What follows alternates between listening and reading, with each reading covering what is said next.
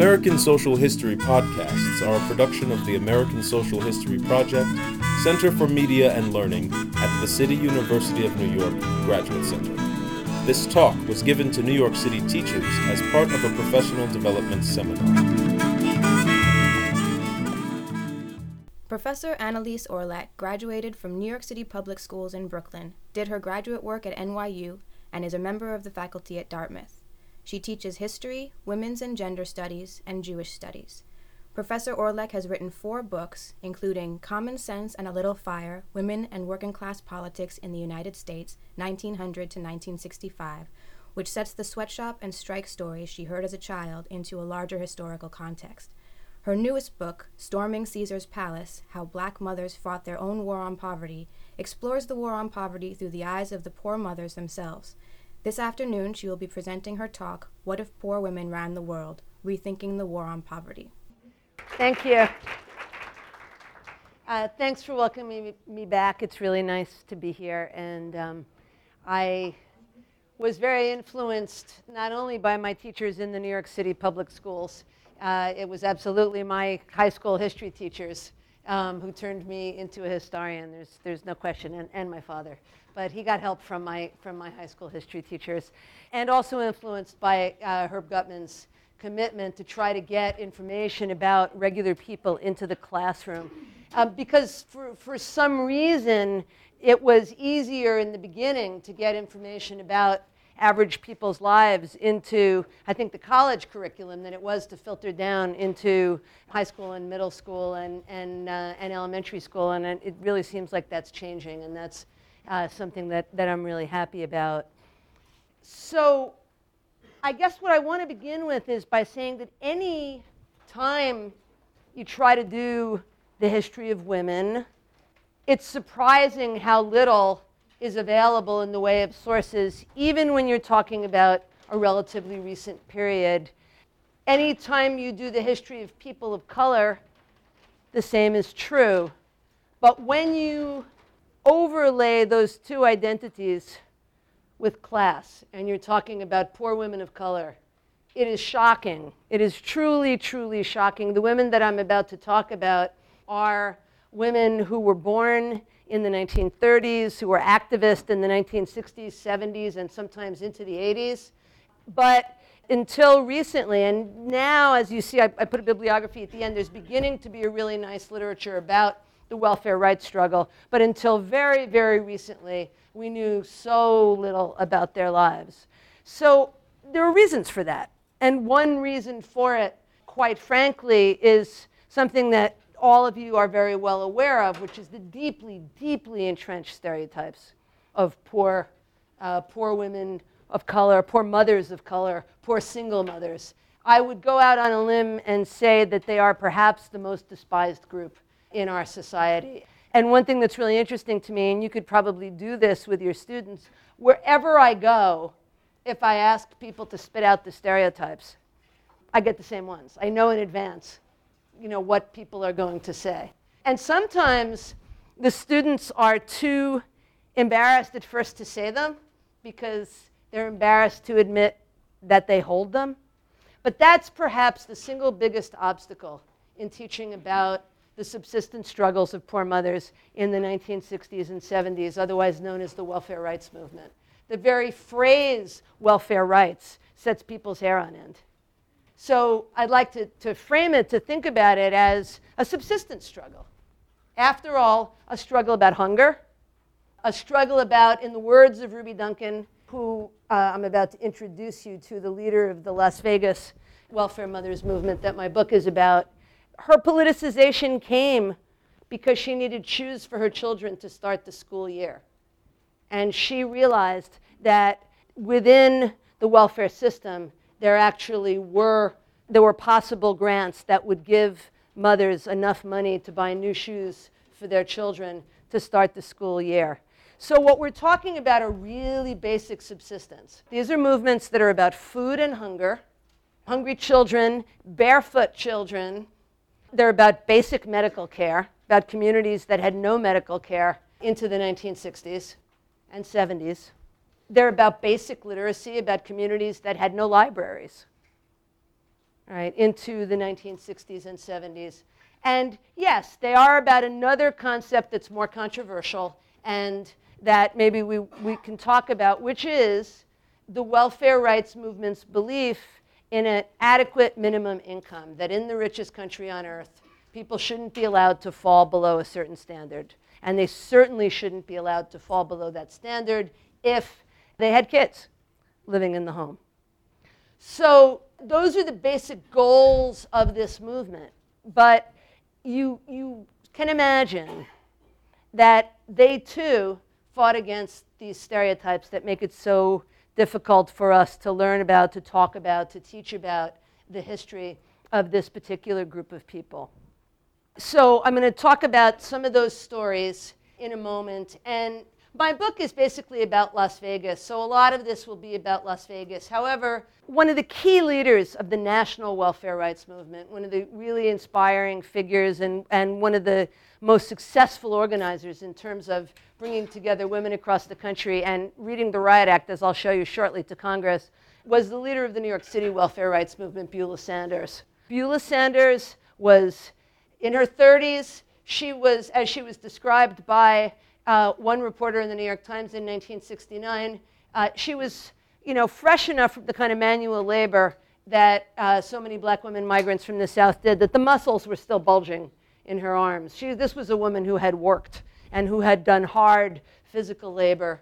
Uh, she was a single mother, and she was also an anti war activist because she really saw the disproportionate draft of young men of color, poor young men, poor black men, whose mothers were being told that they were leeching off the system, and um, whose sons were being sent not just to Vietnam in greater numbers than other populations, but to the front lines, to the most dangerous places in Vietnam in greater numbers than other populations. And so for Beulah Sanders, the New York movement was about all those things that I just talked about, but it was also, uh, it was also about fighting against the war. It was also about saying, we are not going to sacrifice our sons until you say we are worthy of a certain piece, a piece of the pie, the same as everyone else. So, where does the, the welfare rights movement come from? The welfare rights movement really begins in the early 60s, actually with the New York City initiative as well. It's, there's a, a, a anti-juvenile delinquency program, an experimental program in the Lower East Side called Mobilization for Youth. And Mobilization for Youth is based on this idea called opportunity theory. And it's coined by a New York City sociolo- couple of sociologists, Richard Cloward and Lloyd Ohlin. And the basic idea is one of the things that's denied poor people, particularly poor young people, is adequate opportunity. That if you gave them opportunities, to help improve life in their communities, they would run to do it. And that that would be a really effective anti-juvenile delinquency program. So Mobilization for Youth starts as um, a small program with an experimental grant from John Kennedy's anti-juvenile delinquency initiative. And it's based on this idea that would come to be enshrined in the 1964 Economic Opportunity Act of maximum feasible participation by the poor themselves. You don't just shove programs down people's throats. You don't do social engineering from the top down, although there was some of that by all means. But what you do is you involve people from the bottom up. And by involving people from the bottom up, you have to have a certain belief in the wisdom of those people. And that they know, as these women would say uh, later on in their lives, Ruby's just 17 in this picture, that they know what's best for their communities, that they know what's best for their children, and that they have already achieved the really almost impossible task of trying to support a family on, on next to no income. So let me tell you a little bit about, about Ruby and some of the women that I wrote about in Las Vegas and who you'll meet, whose lives you'll, you'll get to know if you read this book, and give you the sense that the other two leaders of the welfare rights movement, the two biggest national leaders, Johnnie Tillmon of Los Angeles and Beulah Sanders of New York, come from that same migrant background that brought black and white Southerners to northern cities in the 1930s, 40s, 50s. Um, and in this case, brought a group of people from the Louisiana Delta to a brand new city in the desert, Las Vegas. So these are the last sharecroppers. Ruby grew up in a place called the Ivory Plantation in the Louisiana Delta, and they were still sharecropping into World War II. Ruby, the book begins uh, with a fantasy that Ruby had. It's the last day of World War II, and she kind of has a sense that everybody's celebrating all over the country, but her life more closely resembles that of her enslaved great grandmother than it does uh, other modern young girls her age. She's 12 on the last day of, of World War II, and she lays down in the field, and she just has this fantasy that she's going to get out of there, and she can stop picking cotton. Now, all through the Louisiana and Mississippi Delta, cotton is still being picked at the end of World War II. There's still people who grew up in the same shotgun houses that their enslaved ancestors had lived in. Now, some of you may have read um, Nick Lemann's The Promised Land. The mechanical cotton picker comes in after World War II, and people are thrown off these plantations as they're no longer needed. Uh, and some of the shotgun houses are literally put on the backs of trucks and taken into towns. But for a lot of these girls, a lot of these young women, the dream is just the best thing they can hope for their children. As Alversa Beals, one of the other Las Vegas women, you'll see a picture of momentarily, said the best thing, the only thing at that point is that they not have to pick cotton. So you got to start with that sense of who this, this group are, who, who this group of the poorest of the poor are, you know, in, in these years after World War, World War II. So this is the first picture ever taken of Ruby because nobody had a camera on the ivory plantation. She goes to the county fair, and there is a, a booth where the first picture is, is taken of her. She's 17 years old, and she will shortly be raped, cutting through the cotton fields, conceive her first child, and have to get out of have to get out of this small town environment and to begin to imagine going to someplace better. Now, migrations, a lot of these southern migrations to northern cities, New York included, Chicago included, Las Vegas included, were chain migrations, just like the overseas migrations. People came from particular towns. The town of Tallulah, Louisiana, Fordyce, Arkansas, and Greenville, Mississippi headed to Las Vegas. Greenville was big enough, though, that it also created almost an entire neighborhood in Chicago where people said, you, you know, I had a student actually who grew up with a you know, Mississippi accent, though she had never lived in Mississippi. She just lived in a neighborhood in Chicago where absolutely all of the older people had that same accent. So they begin to think of getting out. And the first place they go in these migrations is to towns here's Emma Stampley. This is later. She's still, this migration is still going on. People were still picking cotton and farming into the 1960s. And Emma Stampley's first attempt, the first step for the migration is to bigger southern towns. And so she heads to Vicksburg, Mississippi, where she can get work in the lumber industry, which is largely a man's world. But she has an abusive husband. She cannot get birth control because of the plantation system that Robert Kennedy discovers in 1966 when, as the head of, he's New York Senator, he's the head of the subcommittee on poverty malnutrition. They, they investigate in the South and they find that this is a medical system that basically operated in the service of the plantations. And as one doctor they interviewed said, you know, after the age of 12, if a black girl didn't have babies every couple of years, then, you know, they would assume there was something wrong with her. For Emma Stampley, she could not get her doctor to give her birth control even after she left her abusive husband. She was told it was a sin to leave her husband because she was Catholic and it was a sin to use birth control. So she did what she could to support her eight children, which was to work in this extremely dangerous logging mill. The other women, these other migrants that I'm talking about, grow up in Tallulah on these cotton plantations picking. Ruby used to say she was a slacker because she could only pick 150 pounds a day. Alversa Beals, her neighbor down the road in Sunhammer, Louisiana, could pick 300. I'm telling you these little details because these are the people who will soon be told that they're leeches who can't work, who never worked, right? Who are, who are, who are parasites leeching off the system. Lumber mill workers, people who grew up in the cotton fields, and who try to get out. And the first place they try to get out to is places during World War II where there's war work. So Brooklyn is one site, Brooklyn Navy Yards. because the federal government is one of the few places that will hire black workers for decently paid labor. And another place is the munitions plant and the beginning, what will ultimately become the Trinity nuclear test site in the desert outside of Las Vegas, Nevada. And so black workers begin to migrate to Nevada during the war to try to find something better than the cotton fields. And defense contractors come from the US government. They go down to the cotton fields during the war and say, you know, here we have these great options for you. Come work in our defense plants. And when they get there, you might think that they will be put up in the same housing and the same conditions that white defense workers are put up in.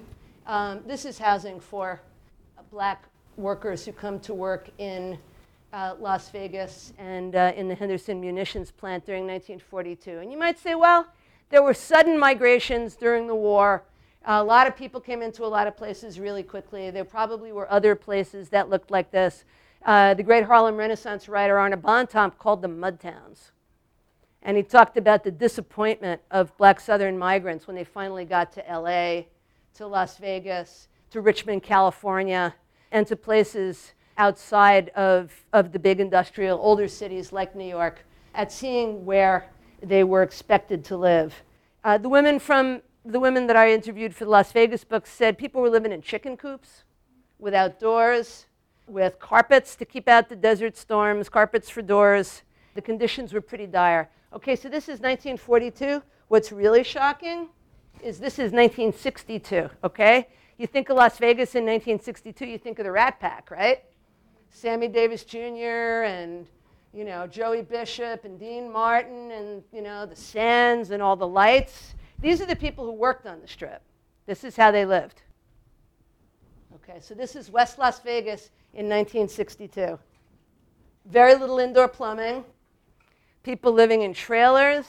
People living in cars. The estimate was that 88% of the housing was, was so substandard as to be completely illegal even by housing code standards at that moment.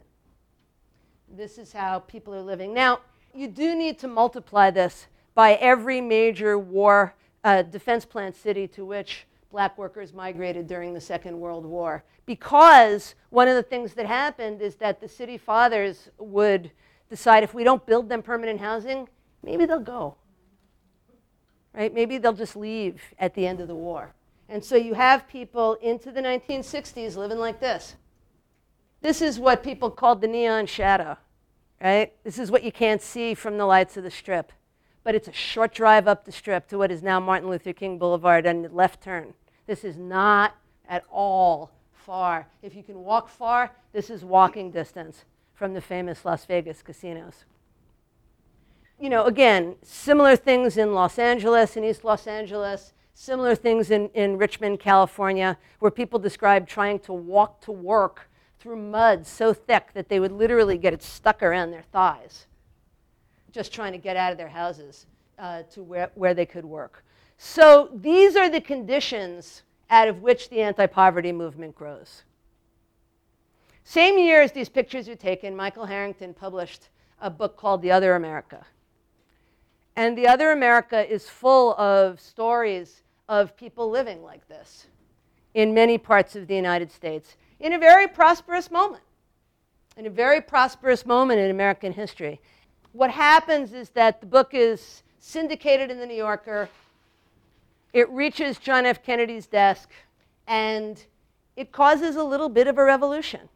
Because one of the things that Harrington talks about is not just the physical after effects of this kind of life, and we'll get into that in a moment because what, what people start to find, what Bobby Kennedy finds as New York Senator when he starts traveling around the country investigating poverty is malnutrition so severe that people have rickets, that they have open sores on their body, that the, the level of poverty in this country is way beyond what anyone saw because the neon shadow is kind of national. It's not just the strip to the west side in Las Vegas. It's you know one neighborhood to the next uh, in New York. It's Rapid City, South Dakota to the Sioux Reservation. It's just the other side. It's it's um, Mill Creek in Kentucky. It's old old mining towns where there's this deep, entrenched, and long-standing poverty. But the difference in places like LA and New York and Las Vegas, where the welfare rights movement takes root in the 1960s, is that these are centers of migration, and migrants are basically hopeful people. Immigrants and migrants leave for something better. They believe they're going to find something better, and as bad as this is, they do. As bad as this is, they do. These are folks who are making $2 a day in the cotton fields, $2 a week, excuse me, who are suddenly making $9 a day, which doesn't sound like a lot of money in the 1960s, and it wasn't. But to some of these women, it, was, it seemed like a princely sum. They were amazed. The other thing about that they found in places like New York and LA and Las Vegas, and especially Las Vegas, was a very powerful labor movement. And a labor movement that, although it would have to be pushed later on to really um, bring black people into positions of more influence and jobs that would pay better. They were, this was a labor movement that, distinct from most other parts of the labor movement, was willing to organize black workers in those days. And so they brought them in. And so the labor movement is the beginning of this political consciousness. Okay, Ruby, Ruby Duncan is asked, she's working in a hotel, and she's left an abusive husband too. She's got seven kids. And she is asked to work nights just at, at the last minute, right? She's told she can't leave at the end of the day of her hotel shift. And these, this hotel, these hotel shifts are hard to clean in upwards of 30, 40 rooms a day, sometimes more in certain cases if conventions were coming in. These women were very strong, as we've talked about, physically strong women. Uh, Mary Wesley, one of the other people in this movement we'll talk about, said, you know, she, later on she worked on a garbage truck. She got a union sanitation job, and she said after cleaning hotel rooms, working on a garbage truck was easy. She felt like, you know, she could physically handle that. This almost broke her down, and it broke many of them down, this kind of intense physical labor. But Ruby was able to say to the housekeeper, head housekeeper, who said, You have to stay the night. She said, I can't. I got my seven kids at home. I don't have daycare. I got to go home. And she said, Well, you go, you know, you stay or don't come back. And Ruby thought, Wait a minute. I belong to a union. And she said to the housekeeper, It's not slavery times no more. I don't have to do this. And indeed, she found the next day that Sarah Hughes, one of the first black women business agents for a major American union, came in and argued for her. And she kept her job. So, so the first is this, is this consciousness, this class consciousness, this union consciousness, this understanding that they weren't in the South anymore. And that's how Ruby described it. She said the problem with this housekeeper is that she didn't understand she wasn't in the South anymore. Right? But, but I knew it. So again, as bad as it is here, it, it is better and it feels like you know it's it's improving. Well, what happens with this housing, and this happens in cities all over the country, is that there is a demand for improved housing, and the federal government starts building the first round. Well, it's the second round. First round of public housing is in the 30s and 40s for war workers, almost all white. It was a very respectable thing, public housing in those days. Then they start building in the 50s, and what they do is they pair it with highway money and with highway construction. So the people who live in the West Side and who, who live in neighborhoods, black workers, these migrants who lived in these terrible neighborhoods that finally get paved, finally get paved streets, finally get running water, finally get street lights, and finally get somewhat habitable housing, are suddenly surrounded by freeways. And that's what happens in Las Vegas. They call it the concrete curtain. So even though they're a stone's throw from the strip, there's a concrete curtain that's built around them, and they are kept out of the rest of the city except to work. As S.E. Henderson puts it, it's a different kind of plantation. They want us out there during the day, and then at night they want us to be you know, good little plantation workers and go home and be out of sight. But the war on poverty means that suddenly poverty is being discussed. Robert Kennedy picks up where his brother left off. Lyndon Johnson picks up where his slain predecessor left off. In January of 1964, he uses his presidency to declare unconditional war on poverty in America.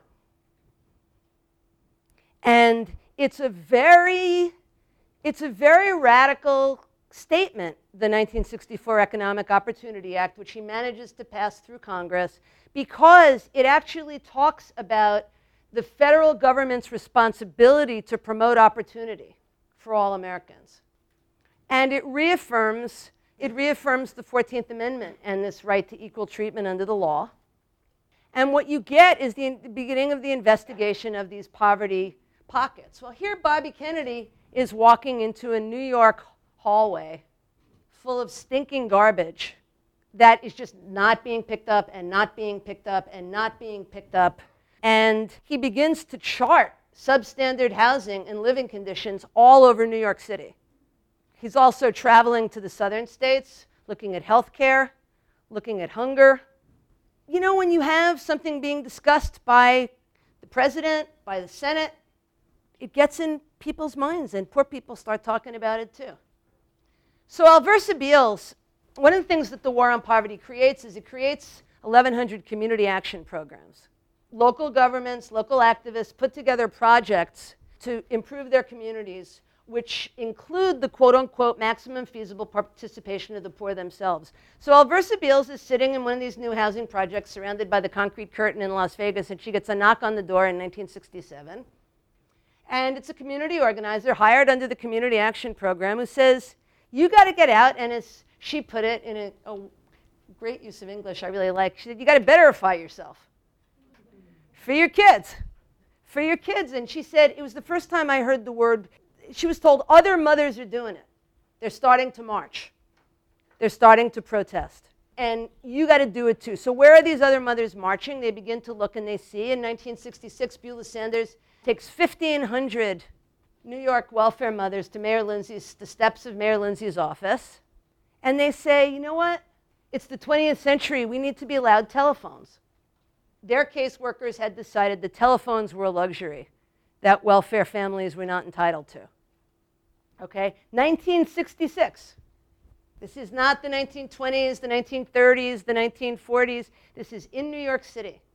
One of the things that they realize and that they learn, one of the things that the War on Poverty creates is the Legal Studies Corp, Legal Services Corporation, excuse me. And the Legal Services Corporation inspires a generation of young poverty lawyers who go through a lot of these welfare laws and start telling welfare mothers what their rights are. And one of the things they find, as I mentioned earlier with Ruby, is they find they have a right to shoes, they have a right to special clothing allotments. Nowhere does it say you can't have a telephone. Nowhere is that in the rules. Right? What they're dealing with here are some of those stereotypes we talked about earlier. Welfare mothers are wasteful. Welfare mothers are, you know, they're using taxpayers' money for stupid luxuries, like a telephone. Right? You're a single mom, your kids are going to school, they have no way to reach you you have no way to reach them, but a telephone is a luxury. And they begin to get angry. So Mayor Lindsay, who is in fact would become an advocate for greater poverty funding, um, at that point withdraws and he says, well, the way not to see the mayor is to demand it. And so he doesn't see them. And in 1967, a group of, of women similar to these, a, an Arkansas migrant to Los Angeles named Johnnie Tillmon, a chemistry professor who leaves Syracuse University named George Wiley, Beulah Sanders, and a bunch of other folks, welfare mothers from across the country meet and they decide to create something called the National Welfare Rights Organization. And there are hunger marches all over the country. There are marches on state capitals. Father Groppi in Milwaukee occupies the Capitol in Madison in an occupation that looks very much reminiscent of what we just saw. Except because this is a bunch of welfare mothers seen as threats and because black people's militancy in general is seen as a threat in 1966 67, they're escorted out at the tip of bayonets. They are thrown out of there. And the more they're thrown out, the angrier folks get and the more they start to talk about occupying. So the senator, the, the, charge, the senator in charge of the U.S. Ways and Means Committee in Washington is a senator from Louisiana, the home state of these women, named Russell Long. And Russell Long is well known for calling welfare mothers broodmares. So Johnnie Tillmon and Beulah Sanders decide they're going to lead a broodmare stampede in the state capitol, and they storm in, in the federal capitol, and they storm in demanding to, to testify, to talk about poverty from their perspective. And as she puts it, there's Beulah. Everybody from President Nixon on down is talking about us. Everyone has their own plan on what to do with welfare recipients. Okay. And here she actually is speaking to Senator James Eastland of, of Mississippi. She says, the only thing you can really do is get up off your 17th century attitudes, give poor people enough money to live decently, and let us decide how to live our own lives. And she then insisted it be admitted into congressional testimony that James Eastland himself, the powerful U.S. Senator from Mississippi, had in the previous year received hundreds of thousands of dollars from the U.S. Department of Agriculture on his extensive lands not to grow cotton. So, one of the things that, that these mothers start to do is they start to question what constitutes welfare, right? And, and, and what constitutes waste. In the aftermath of Martin Luther King's assassination, there's a march on Washington. Very shortly thereafter, here you have Johnnie Tillmon, there's George Wiley. Johnnie Tillmon is the Arkansas migrant from LA who becomes president of the National Welfare Rights Organization and galvanizes the LA movement. George Wiley is the chemistry professor who becomes kind of the, you know, the educated face of the movement. And behind her, you can see Ethel Kennedy. Both Ethel Kennedy, who was about to lose her husband, and Coretta Scott King, who just had, uh, came to this march and spoke on behalf of what Johnnie Tillmon called mother power. And what Johnnie Tillmon started to talk about is a little different from what Sanders started to talk about. Johnnie Tillmon started to talk about the idea that motherhood itself, mothering work, was valuable work. Mothering work was economically valuable. She said if you take apart all the tasks mothers do, you know, from laundering to psychological counseling to cooking to cleaning, and you, you, you figured what it would cost to pay someone to do each of those things, you begin to have a sense of the economic value of motherhood. And she had an interesting pitch. She pitched herself to middle class white women in the League of Women Voters who actually got her point. She said, Mothering work is devalued across our society. If you start to value motherhood, we hardly look like leeches. We look like people trying to be decent mothers. And as she said, if you devalue our motherhood, you devalue all motherhood. And she has a fairly powerful argument there. Um, and interestingly enough, at a moment when they have a really hard time getting support from the mainstream civil rights movement, they meet, Beulah Sanders and Johnnie Tillmon meet with Dr. King shortly before his assassination when he's beginning to turn to economic issues um, and to mobilize the poor people's movement. And it's kind of an uncomfortable meeting because the ministers are used to being the ones talking and they're used to women being the ones listening.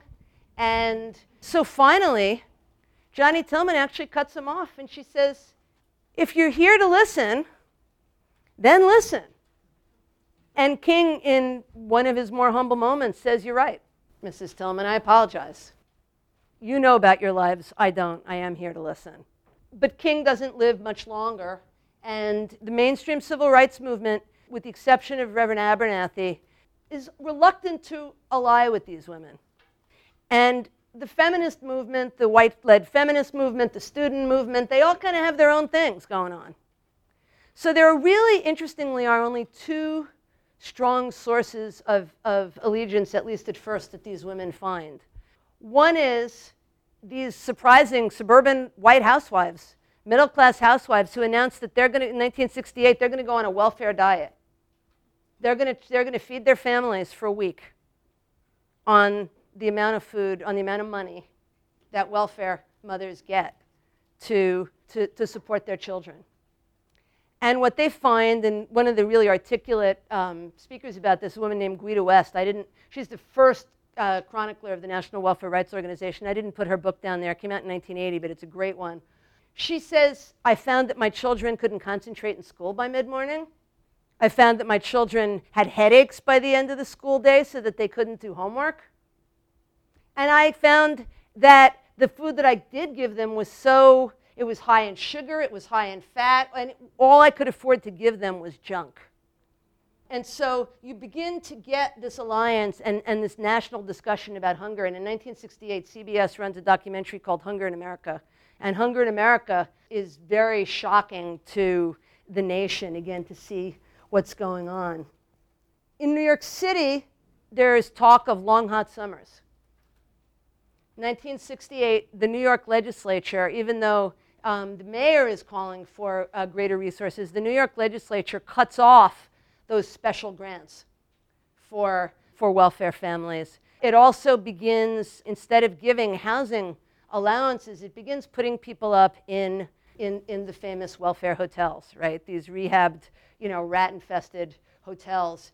And um, you begin to get real militants going on. You begin to get a period of sit ins in many places across the country. In New York City, you see here 70 mothers and children. This is Sylvia Hunt, their leader, who move into and announce they will not stop living in the Human Resources Administration building because the welfare hotel that they had been uh, given to live in was unsanitary. It had been uh, deemed so by, by Senator Robert Kennedy and his commission, but no further news had been given to them about housing. Okay, and you begin to get direct action too in Las Vegas. What happens in Las Vegas is that even though you get, you get the election of a Democratic governor, but he, like many Democrats, decides he's going to prove he's not soft on welfare, and he appoints a, a state welfare director who is a disciple of California Governor Ronald Reagan and who believes that we need to begin cutting back the welfare rolls. And so he announces in January of 1971, because he can do it in Nevada, but he sends news about this to all 50 state welfare administrators, encouraging them to do the same. He cuts off one third of welfare recipients in the entire state overnight, entirely, just cuts him off. He cuts, he slashes to the bone the checks of, the, of another third. And the final third, um, he actually gives a few pennies in increase so that he can provide some cloth over the fake argument that this is really about providing more funding to the truly needy as opposed to those who were cheating and those who really weren't needy. So by this point, the welfare mothers in Las Vegas, who have been approached by organizers, been hearing about welfare activism in other places, decide they want to take a national stand.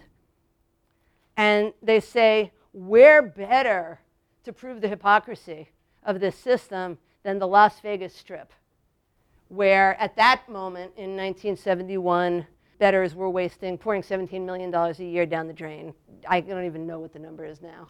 But they decide that they are going to shut down the Las Vegas Strip. And, and they're very smart in their decision to do this because they recognize that casino owners, one of the reasons the union took hold there is because you don't want to stop the flow of cash for even one minute, right? You'd never stopped gambling in Vegas. So um, they recognize that casino owners will possibly put pressure on state authorities to stop these welfare cuts. So Ruby appeals for national attention. She gets it. There's Dr. Abernathy, Jane Fonda comes to march with them. And what's really interesting is that this is kind of a version in my first book I write about poor people demonstrating in New York City in the 1910s, something I'm going to talk about a lot this week on the 100th anniversary of the Triangle Fire.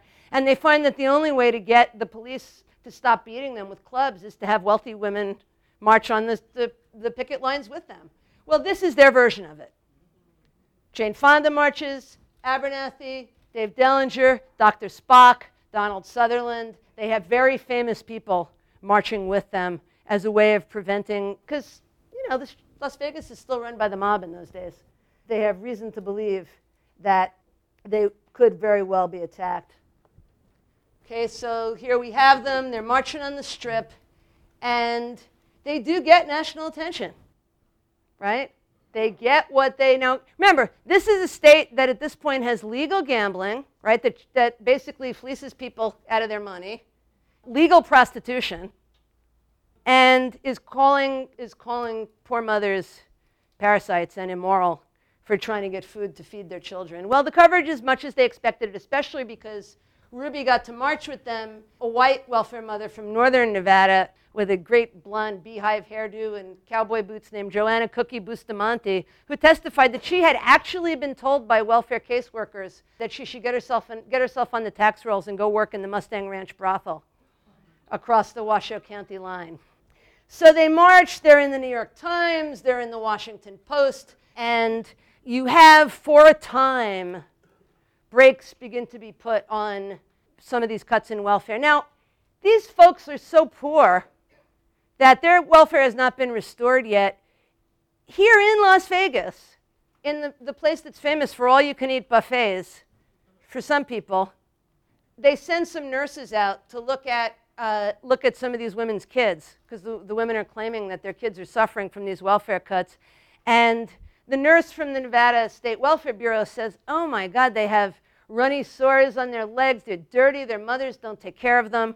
And the nurse who comes from out of state says, You are looking at the signs of long term malnutrition, right? But again, these stereotypes stop you know, anyone from you know, seeing what's really going on. Here we have Johnnie Tillmon and George Wiley promising what Beulah Sanders promises in New York and uh, what uh, is part of what gets the welfare movement a kind of bad reputation, which is that they're promising long, hot summers. Okay? So here Sanders is, is here's Beulah Sanders, New York Welfare Rights Organization, in front of the U.S. House Ways and Means Committee with her own promise of a long, hot summer. She says, We are saying that we want to participate. Are you prepared to let us sit down and help make some laws? Recalling Senator Long's outburst two years earlier, in which he said that welfare made it difficult for him to find people to iron his shirts. She said, The last time we tried to present our views to Congress, some people told us that we were wasting our time, that we should go home and kill the rats and roaches we were complaining about, or instead of coming here, we should take jobs, even if it was just picking up dead dogs off the streets. Democrats as well as Republicans rose from their seats to condemn Sanders for threatening violence. She cut them off, and there's a little picture I gave you in your packet of her cutting them off. The one that I, the one that I have here, didn't come out so good. So actually, I cut it out. I'll leave you on Nevada Starves Children. And here's her words The poor have brains. They're not all dumb like you think they are. This country has failed to provide us with jobs.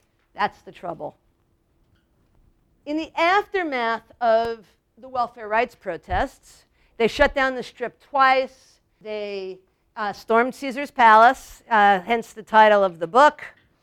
Political officials kept telling these women, you got to play within the system. Stop all this direct action. Stop all this kind of protest. And so they begin to read the regulations in the War on Poverty laws. And they say, okay, we're going to play within the system. In Las Vegas, they create something called Operation Life. I'll tell you, I know more about that than the Brooklyn Women's Action Center, but in Brooklyn there is a similar organization created. You can read a book by a Theresa Funiciello called The Tyranny of Kindness, which talks about, she was a participant, and she talks about the Brooklyn Welfare Action Center. But what the women in Las Vegas do is they address the first issue, which is that the west side of Las Vegas in 1972 had never had a single medical facility. And so they begin to look at grants. And one of the things that Beulah Sanders tells Ruby Duncan is that there's a program called Early Periodic Screening and Diagnostic Testing that's part of the War on Poverty legislation. And what EPSDT says is if you screen children for an illness, you find out they have it, the federal government will pay for them to be treated. So Operation Life decides they want to try to get an EPSDT contract in their neighborhood. Well, the problem, of course, is that the state doesn't want to give them the EPSDT contract. The states often didn't even want to take these programs that the federal government had created. Welfare mothers had to sue in 17 states to release the money for the Women and Infant Children Nutrition Program that came out of all these revelations of malnutrition, for the food stamp program, for the school lunch and breakfast programs.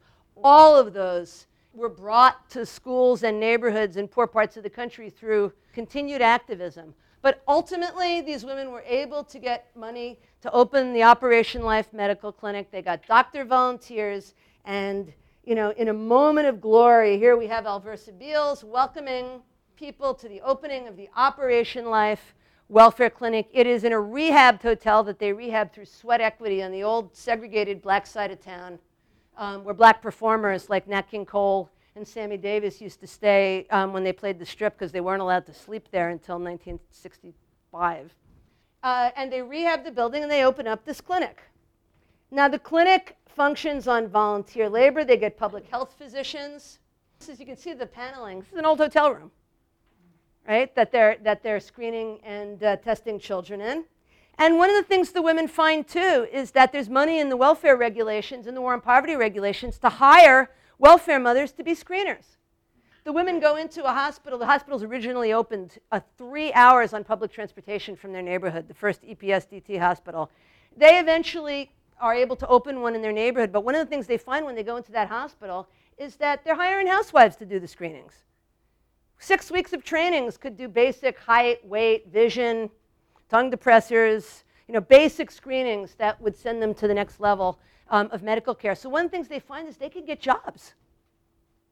They can get jobs as school lunch aides, they can get jobs as medical screeners, and they do. This is actually a public health nurse, not one of the mothers, but this is the Operation Life Clinic outreach team. Essie Henderson, Mary Wesley, Joanne Little, a bunch of the mothers, Alversa Beals. They go around in, in Dorothy Jean Poole's old station wagon. Seems like a, you know, maybe just a nice way to keep some women busy. These women end up bringing to their clinic and screening a higher, a higher percentage of eligible children than any federally funded pediatric clinic in the country. So much so that Caspar Weinberger, later Reagan Secretary of Defense, then the Secretary of uh, Office of Economic, HEW, Health and Education and Welfare, he was Office of Economic Opportunity, says to New York and California and Illinois, What are you doing wrong? Why can't you do this? To which the mothers answered, It's really simple. We care about the children. There are kids. And so they begin to develop a slogan about the welfare system. We can do it and do it better. We can run it ourselves.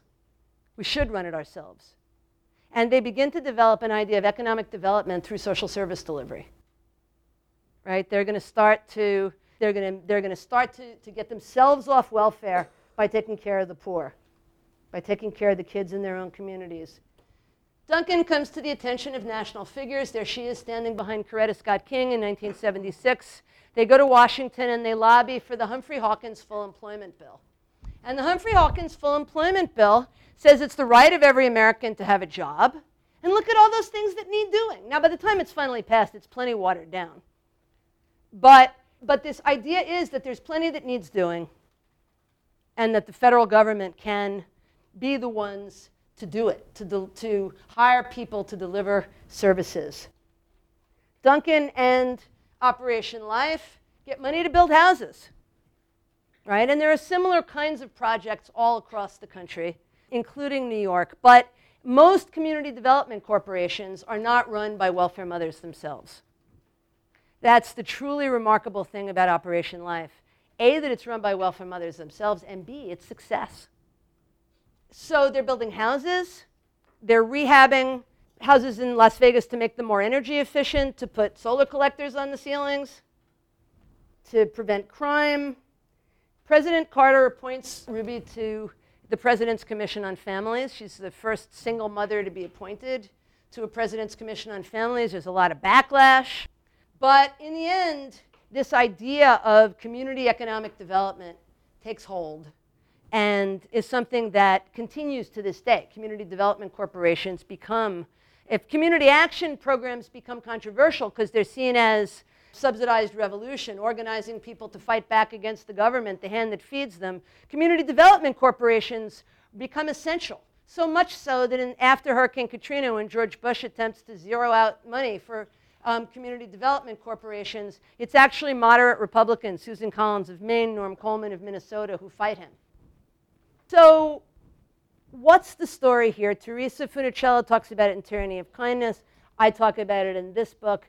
The big question is can you take poor people, give them a community service project to run, give them the run of the social welfare system, and in that way alleviate the worst effects of poverty? Or, as these women were seen to be by the end of the second Bush administration, is it nepotism? Is it, is it waste? Is it fraud to allow people with no degrees to be running? Uh, Operation Life was the biggest employer in West Las Vegas by the 1970s, courtesy and part of the CETA program. They had 100 employees. They were channeling $7 million a year through the neighborhood. They were running the WIC program. They developed, these are women sometimes with very little education who figured out how to you know, calculate the monies that they were taking in for the WIC program is this a, is this a solution or is it a fraud? And I think that's one of the questions that, you know, that when I've talked about this with students really provokes a great discussion. You know, this is bottom up, right? Thousand points of light, right? George, Bush and Ruby Duncan agree that, you know, you should be doing things from the grassroots up, not from the top down.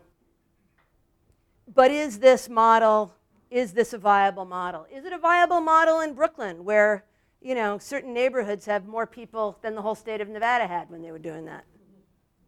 Right? Is it a viable model in, you know, in California, Illinois, and New York that between them have 40% of the welfare caseload in the whole country?